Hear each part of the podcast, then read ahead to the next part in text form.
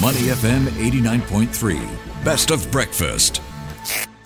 The bigger picture only on Money FM 89.3. Good morning. Welcome to the bigger picture. Asian markets are off to a good start for the week, and we are coming off a positive session last Friday on Wall Street, where we had some signs of robust US economic data despite all the previous rate hikes. So that's showing some resilience in the US economy and putting markets on a good footing to start Monday. Let's check in Matt Taylor, Senior Director for FTI Consulting, on what lies ahead for investors to keep an eye out for. Morning, Matt. How are you doing today? Morning, Ryan. Very well. Hey, so let's uh, start things first with setting up markets in terms of what we can expect. And so far, we are looking at yields starting to ease up a bit after going to rather lofty levels in the past few days.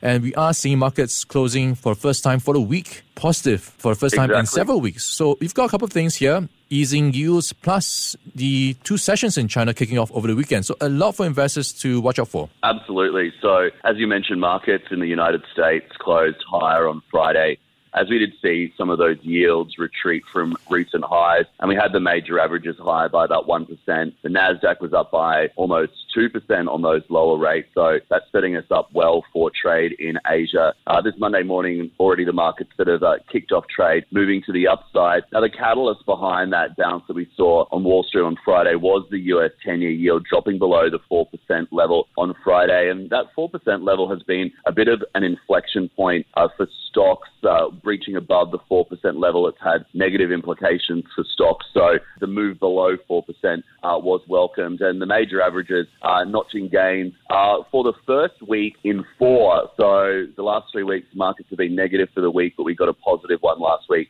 Uh, the Dow gaining by almost 2% for the week, as was the S&P 500, and the Nasdaq was up by about 2.6% for uh, the week in total. Uh, but it is going to be a very busy week. There are a number of key drivers for the markets to watch out for this week. Yeah, a lot of drivers to watch out for, potential drivers as well. So we are looking at a couple of things in terms of data. We've got the U.S. non-farm payrolls. We've got Jerome Powell in action as well. And of course, what's playing out in China. Absolutely. Well, let's start with um, the United States and the big jobs report that's due out on Friday. We're expected to see uh, the economy create about 225,000 jobs over the most recent month uh, with the unemployment rate seen holding steady at 3.4%. Now, this is for the month of February, uh, but it is interesting because it follows a blockbuster report that we got in the month of January where more than 500,000 jobs uh, were created, dashing some hopes of a more measured Federal Reserve going forward when it comes to uh, the pace and the size of interest rate hikes in the United States. But we'll get a little bit more clarity on that um, ahead of the release of those non-farm payrolls. The Fed Chair, Jerome Powell, will be testifying before Capitol Hill on Tuesday and Wednesday, where he'll likely give more clues uh, on where monetary policy is headed. Uh, if the central bank is seeing that inflation is, is coming off those uh, multi-decade highs that we've been seeing as well. But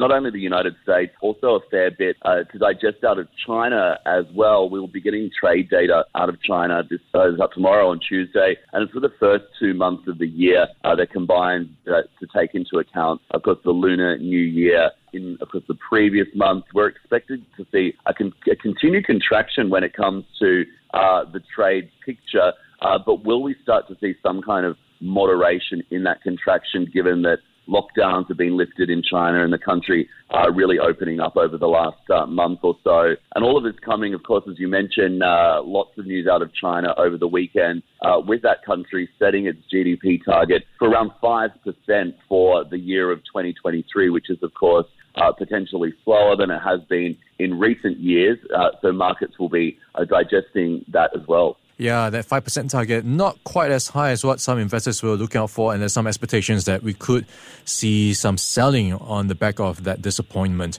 And looking at what else is playing out across the region, you've got central banks in action. So this is going to see Australia tomorrow, and of course, a big one or interesting one to watch out for as well is BOJ, the Japan Central Bank, on Friday. Yeah, so start with Australia.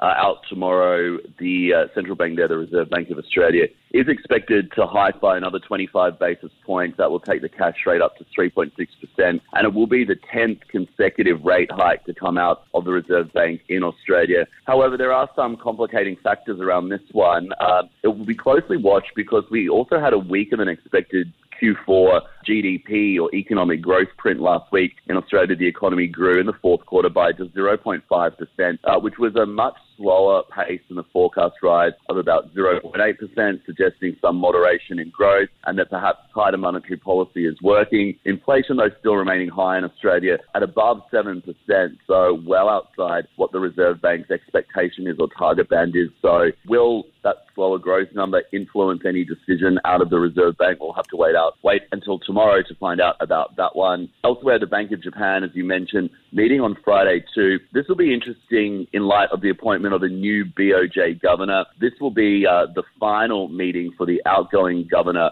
Kuroda at the Bank of Japan, and there is some potential for some kind of tweak or perhaps even surprise when it comes to policy settings. We know, of course, that the Bank of Japan uh, shifted its yield curve control at the end of last year, which took many people by surprise. Uh, so, given that it is Governor Kuroda's final meeting, might want to go out with a splash. So, we'll wait and see on Friday. we'll see if we get a bang in that meeting. Uh, we chatted Matt Taylor. He is the Senior Director for FTI Consulting, and he's been helping us to get a speed on what to look out for in the coming days for markets. Matt, thanks as always for your time, and we'll catch up again with you soon. Thanks very much. Before acting on the information on Money FM, please consider if it's suitable for your own investment objectives, financial situation, and risk tolerance. To listen to more great interviews, download our podcasts at moneyfm893.sg or download our audio app. That's A W E D I O. Available on Google Play or the App Store.